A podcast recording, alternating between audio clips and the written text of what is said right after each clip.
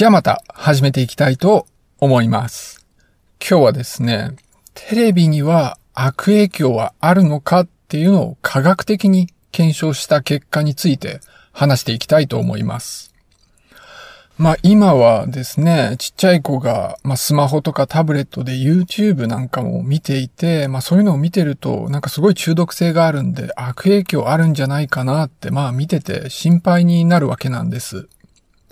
でもこういう議論っていうのは形を変えて何度も存在してたんですよね。スマホは子供にとって大丈夫なのかって今考えてるんだけれども、その前には、まあパソコンって大丈夫なんだろうかっていう議論があったわけですよね。それからゲームは大丈夫なのか、あの、特にこう、暴力的なゲームをやってて子供は大丈夫なのかみたいな話はあったわけです。まあ、さらに遡るとですね、テレビは子供に悪影響あるんじゃないかっていう話もあったんですよね。まあそういう話を議論するときに話題になるのはですね、脳の発達に異常があるんじゃないかとか、なんか子供を暴力的にしてしまうんじゃないかとか、まあそういうような議論が何度もされてきたわけなんです。ただですね、こういうのをちゃんと検証するのってすごい大変なんですよ。あの、今の時代、こう、スマホってもう誰でも持ってるわけですよね。だからスマホがない家庭っていうのはごく一部になるし、まあちょっと平均よりはかなり違う家庭になるんですよ。まあ特にお金に困ってるとか、あとはなんか特に偏った思想があるとか、まあそういうことですよね。で、テレビも同じで、もう本当今時テレビがない家庭なんてほとんどないんで、今テレビがない家っていうのは、やっぱちょっと変わった家になるんですよ。で、そういう家の子供がですね、なんか成績が良かったり、成績が悪かったりした時に、それはテレビによる影響っていう可能性もあるんだけれども、そのテレビを持ってない家庭っていうのは変わった家庭なんで、そこの家の子供っていうのは変わってるんで、成績が良かったり悪かったりするっていう、原因じゃなくてただの相関関係であるっていう可能性がどうしても残ってしまうわけなんです。だから普通のやり方ではテレビの影響って測れないんですよね。で、理想的には、そのランダマイズドコントロールドトライアルっていうのが必要になってくるんです。これってつまり、こう、たくさん人を集めてきて、で、その半分の人はテレビ見ていいけど、半分の人はテレビを見てはダメ。そういう状態を作って、で、その後一定期間を置いてから、そこの子供たちがどうだったかっていうのを検証していくっていう、そういうやり方になるんですね。なかなかテレビとかスマホに関してそれを長期間にわたってやっていくのは難しいですから、普通には調べられないということになるわけなんです。で、今言ったようなですね、実験みたいな状態にたまたまなったことがあるんですね。で、それが1950年代のアメリカです。もうすごい昔になっちゃうんですけれども、これっていうのは、まあ、まさにテレビ放送が始まった時期なんですね。で、そのテレビ放送の開始っていうのが地方ごとにちょっと時期がずれてたんです。そのテレビの放映の許可が下りるタイミングがちょっとずつ違ってたんですね。で、それがまあほとんどランダムな状態でなっていたので、そのテレビが始まったのが早かったところと遅かったところで、小さい子供たちの成績がその後どうなったかっていうのを調べてやれば、そのテレビの影響っていうのをこう純粋に調べてやることができるんです。だからこれを利用してやれば、テレビに関する因果関係がわかるということなんですね。で、これっていうのはもうかなり昔のことなんだけれども、その時に、まあ、すごく詳細なデータが集められたんですね。で、その解析の結果が割と最近、2000年よりも後に出たんです。で、その結果なんですけれども、小さな子供だった頃にテレビを見ずに育った子とテレビを見て育った子で、その後、勉強ができたかどうか、勉強の成績には影響がなかったということなんです。だからまあそれだけ見て、テレビを見てても、そんな勉強ができなくなるとか、脳に異常があるとかそういうことはなさそうだということがわかるわけなんですね。でも単純にこうテレビを見てる時間っていうものがあるんで、勉強時間はどうだったんだろうっていうのも調べられたんですけれども、勉強時間にもあんまり影響がなかったということみたいです。ですから、まあ、トータルの結果として見ると、子供の成績に関しては、まあ、ほぼ影響がないということが分かったわけなんです。ただ一つですね、テレビのはっきりとしたプラスの効果が見つかりました。で、これはですね、アメリカの家庭でも移民の家庭なんかでは家では英語を話さないわけなんですよね。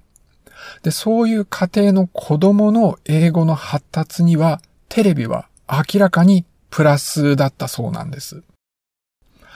まあ、というわけなので、テレビは、まあ、少なくとも勉強に対してはですね、そんなに心配はいらないと。まあ、そういうことが分かったわけなんです。でもこれってもうものすごい古い研究なんですよね。で、この今のネット時代、まあ、YouTube とかそういうビデオに関して、それがまあ、問題ないかっていうのは今のところはわからないということになります。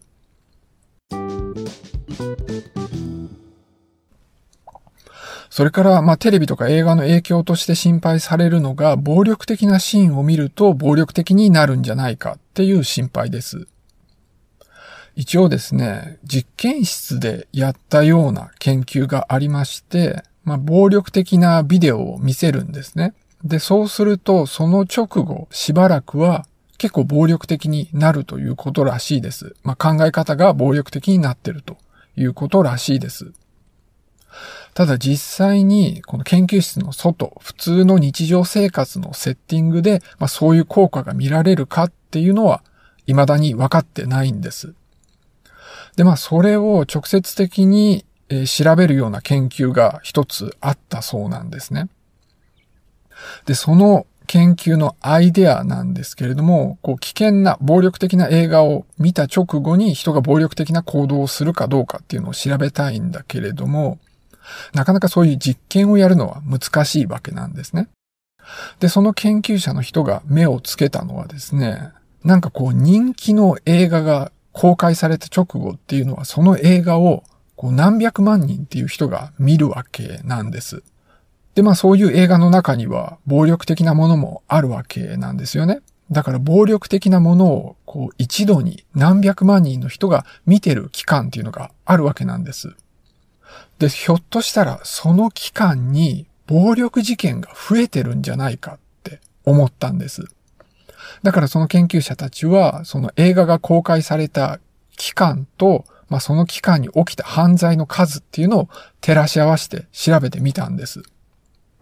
そうしたらその結果なんですけれども、まあ、意外かもしんないんだけれども、危険な映画が公開された直後の期間は、暴力犯罪が減ってたそうなんです。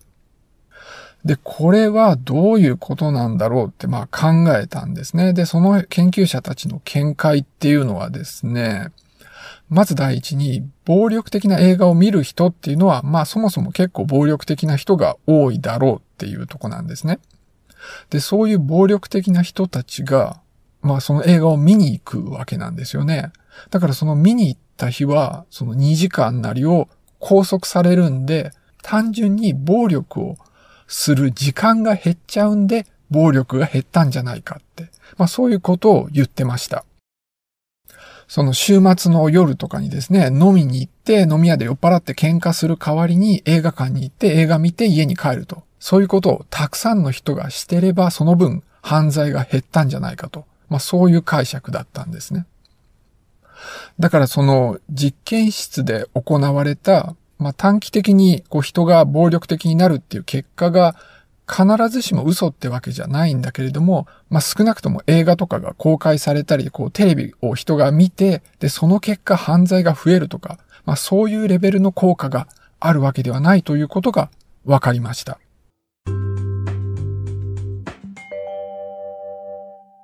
それからですね、テレビが明らかに効果があったっていう結果が出たものとしては、インドで行われたケーブルテレビの調査があります。まあ、インドって結構男尊女卑的な考えが残っていて、DV なんかもかなり、まあ、多いし、容認されてるところがあるわけなんですね。でもケーブルテレビが導入されて、それを人々がよく見るようになってから結構意識が変わったんです。まあこれもちゃんと因果関係を示すような研究で、こうケーブルテレビが放送される前と後で比較して人々の意識がま変わってるっていうのを明らかにしていったんです。まあ男尊女卑的な考えに関するこうアンケートをやって人々の考えが変わっていってる。まあそういう DV を容認するような人が減っていってる。まあそういうことが分かっていったんです。さらには次自分に子供が生まれる時には男の子がいいか女の子がいいかって聞かれて、まあ、男の子がいいっていう人が多かったんだけれども、まあ、そういう人も減ったと。そういう変化も見られました。まあ、テレビでは割と先進的な考えが元になったようなものが流れていますから、まあ、それで人々の考えが変わっていったんだと考えられるわけです。それからですね、アメリカでも、まあそういうふうにテレビで人の考え方が変わるっていうような研究が行われました。アメリカには政治的な考え方が右と左があって、まあ、右の保守っていうのは共和党支持者なんですね。で、左側のリベラルは民主党支持者なんです。で、保守は FOX っていうテレビ局のニュースをよく見ていて、リベラルは CNN とか MSNBC っていう放送局の、えー、テレビをよく見てます。で、まあ僕自身は結構リベラル寄りなんで、FOX とか見てると、まあこれかなりおかしいなと思うし、まあ、特に FOX はですね、純粋に事実と違うことを、こうコメンテーターなんかが平気で言うんですね。で、まあ、FOX の姿勢としてはですね、非常に保守的なものの考え方で、あとは、こう、例えば温暖化は大したことないとか、そういうことがよく言いますし、銃規制には反対。ですから、こう、乱射事件とかがあると、もっとたくさん銃があればこんな乱射事件は起きなかったっていう、まあそういうことを言うんですね。それからコロナ対策は必要ないとか、コロナワクチンは必要ないっていう、そういうことを結構言うんです。で、FOX ばっかり見てる人っていうのは、この FOX の考えに染まってるわけなんです。で、ここで行われた実験っていうのは、このずっと FOX を見てる人にお金を払って CNN を見てもらうんです。えっ、ー、と、1ヶ月間にわたって1日1時間、えっ、ー、と、お金を払って15ドルかな？お金を払って、えっ、ー、と、CNN を見てもらいました。で、その期間が終わった後にアンケートをして、まあ、考え方がどうなっているかっていうのを見たわけなんです。で、その結果なんですけれども、その FOX 寄りの考え方だった人たちの考えが、まあ、少し CNN 寄りに変わってたということなんですね。まあその温暖化は重要な問題である。まあそういうふうに考えるような人が増えていた。そういう結果が出たんです。まあよく言われるのはですね、こう考え方が固まってる人を説得しようとしても全然説得できなくって、むしろ説明すればするほど考え方が固まってしまう。より強く固まってしまう。そんなことがよく言われます。で、さらにはですね、その FOX を見てる人っていうのは自分自身が保守的な考えであって、FOX の言ってることと考えが合うんで、FOX を見てるっていう面があるんですね。で、もちろん、もともとリベラルな人っていうのはそれが好きだから CNN を見てると。まあ、そういう面があるわけなんです。だからテレビを見てるからそういう考え方になってるんじゃなくて、もともとそういう考え方の人なんだっていう考えがあるんで、そう簡単に考えは変えられないって。まあそういう面もあるわけなんです。でも今回の結果っていうのは、テレビを見てると変わることもあるっていうことが示されたわけなんです。だからこれはやっぱりこう人の考えっていうのは見てるテレビによってかなり影響を受けてるっていうことを示してるんだと思います。でもって見るものが変われば考えが変わるっていうことは、テレビっていうのはそういう考え方を変えさせる効果が結構あるっていうことなんですよね。なので、こう、勉強とか、こう、暴力的になるかどうかっていうのにはそんなに影響ないかもしれないんだけれども、自分の考え方を形作るのにはテレビは結構影響が大きいということなんです。だからあんまりしょうもないものを長時間見てるのは良くないんじゃないかなと、やっぱり思います。で、今回の話なんですけれども、えっ、ー、と、 Freakonomics MD っていう番組と、それからデイビッド・パックマン・ショーっていう番組、二つのポッドキャストで聞いた話から来ています。えっ、ー、と、それぞれのエピソードに関しては、ショーノートに記載しておきます。じゃあ今日はこの辺で終わりにしたいと思います。